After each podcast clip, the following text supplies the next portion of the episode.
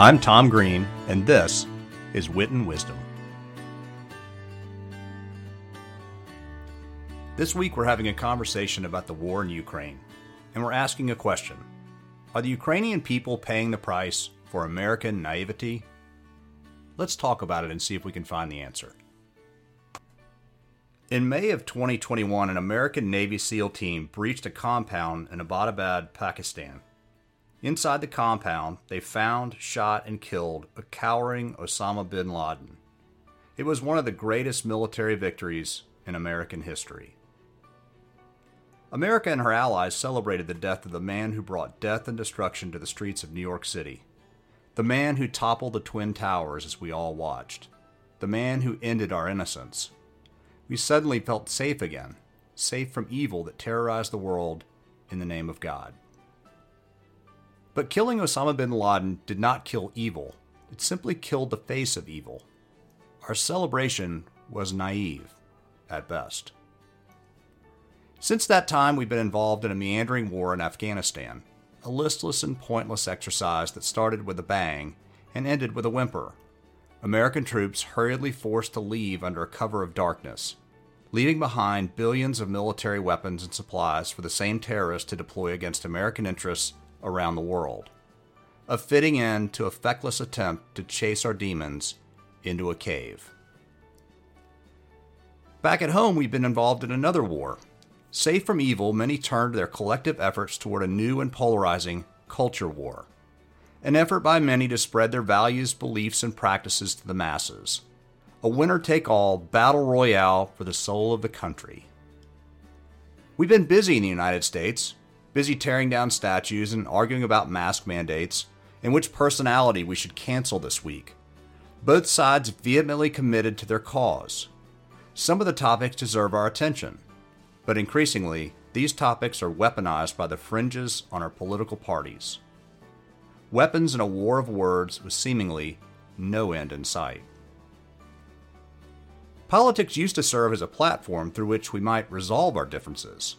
Today, it serves as a platform ready-made for the cause du jour, a platform for raising money for campaign coffers and political action committees, a campaign and a platform for faux outrage.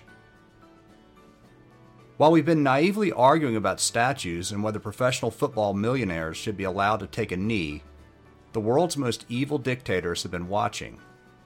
We spent years arguing about whether Russia influenced our electoral system in twenty sixteen. While our politicians were spinning yarns about which is to blame, Russia was secretly preparing for war. See, while these internal battles seemed important to some, they simply serve as a distraction to the greater issues. And while the ass clowns in Washington tussled with each other, many adults in the room wondered, isn't there something more important that the Republicans and the Democrats should be doing in Washington? It turns out the adults were right. Late last week, one hundred fifty thousand Russian troops launched an unprecedented war on Ukraine. In a raw display of godless imperialism, Russian bombs and missiles rained down on the Ukrainian people. Death and destruction on a massive scale. Thousands will die in an egotistical land grab. Ukrainians cower in subway tunnels, praying for American help. They won't get it. Hey, before we finish the rest of this story, I just want to take a minute to say thanks and ask a favor.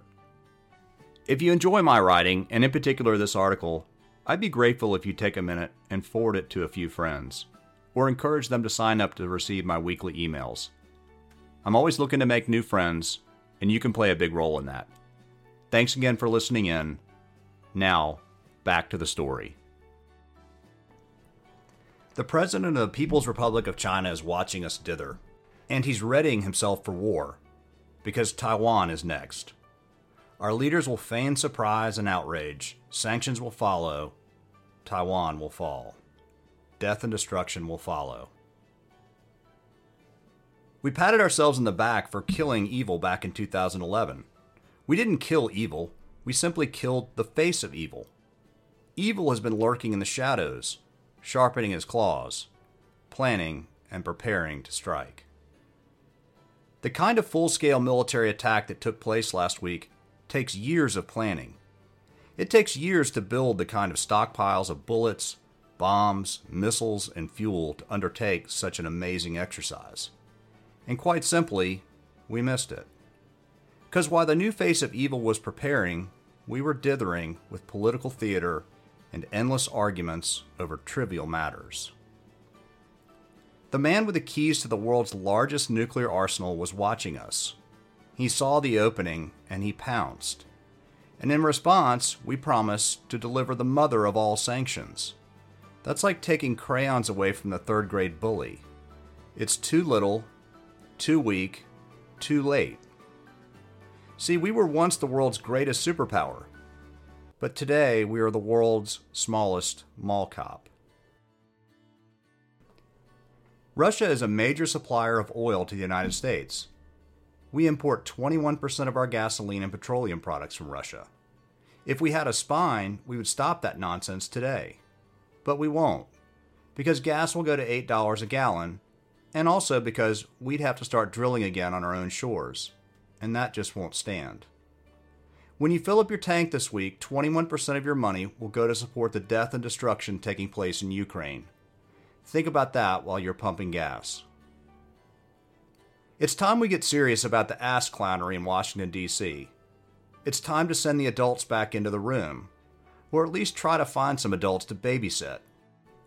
It's time to recognize that we didn't send the clowns to Washington to play cultural war games. This stuff might seem important. It might make you think you're winning some cerebral war of good versus evil.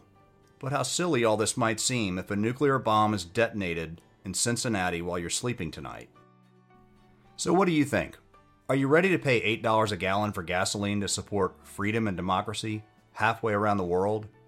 Are you ready to put an end to the endless, sophomoric bickering that's taking place in Washington?